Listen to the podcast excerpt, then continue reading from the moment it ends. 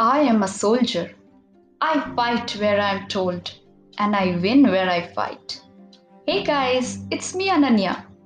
Today, I'd love to convey my sincere gratitude to the heroes of the Kargil conflict and also to this nation's men and women in uniform serving and retired for all the sacrifices they have done for our country.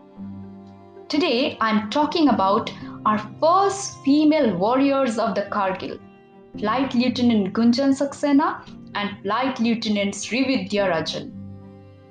Long before the first female fighter pilots were commissioned into the Indian Air Force, they marked their name in the history by maneuvering their tiny, unarmed, and defenseless cheetah helicopters in and out of the dangerous war zone of Kargil. They fought an uphill battle to break the stereotype of an Indian woman. They both were posted to Udhampur district of Jammu and Kashmir in 1996. Coming back to the Kargil war phase, Indian Army carried out two major operations, Operation Vijay and Operation Safed Sagar. They were associated with these operations.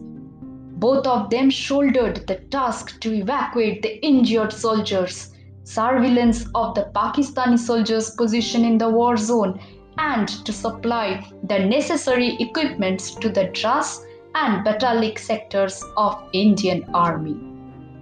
They had to face Pakistani gunfire and missiles while evacuating the injured soldiers from the war zone popularly known as the Kargil Girls, they have been awarded with the Gallantry Awards for their courage and bravery shown in the war zone. They paved the way for the women who are willing to fight for their country.